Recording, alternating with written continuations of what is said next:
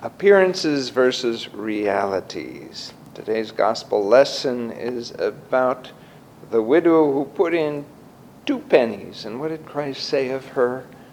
That she gave more than all those rich, wealthy people pouring money into the coffers, because she gave out of her poverty a percentage, and they gave out of their wealth a percentage, and hers was a hundred percent.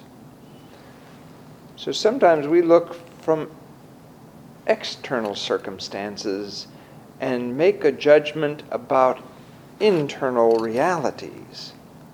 And we don't always see the whole picture. And that's a great lesson for us in our society today, because everybody is judging everybody, and all it's doing is dividing us and pushing us farther apart from one another, because we're judging from external realities. And it's only God who can judge the heart. Now, that doesn't mean that we tolerate injustices or abuses, but we've become so angry with each other, and we're not willing to see our own faults. Instead, we judge our brothers and sisters. And that's not a formula for peace. So today's lesson is that we're not called upon to judge others. We're not called upon to be angry or to fight. We're called upon to be humble.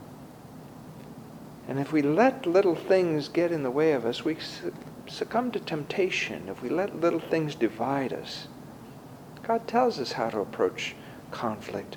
Go to your brother and sister and humbly tell them what's bothering you, what's dividing you.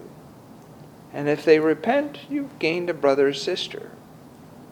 But if you don't, go with another person. Give every opportunity for reconciliation. Otherwise, Satan so easily divides us from one another and fills our hearts with anger and bitterness, and then we lose peace.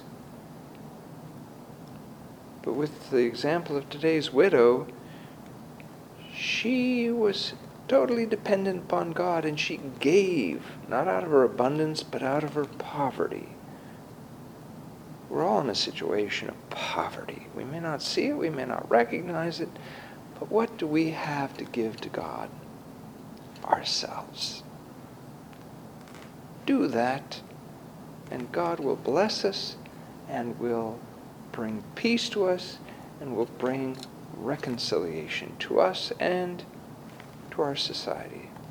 In the name of the Father, and of the Son, and of the Holy Spirit. Amen.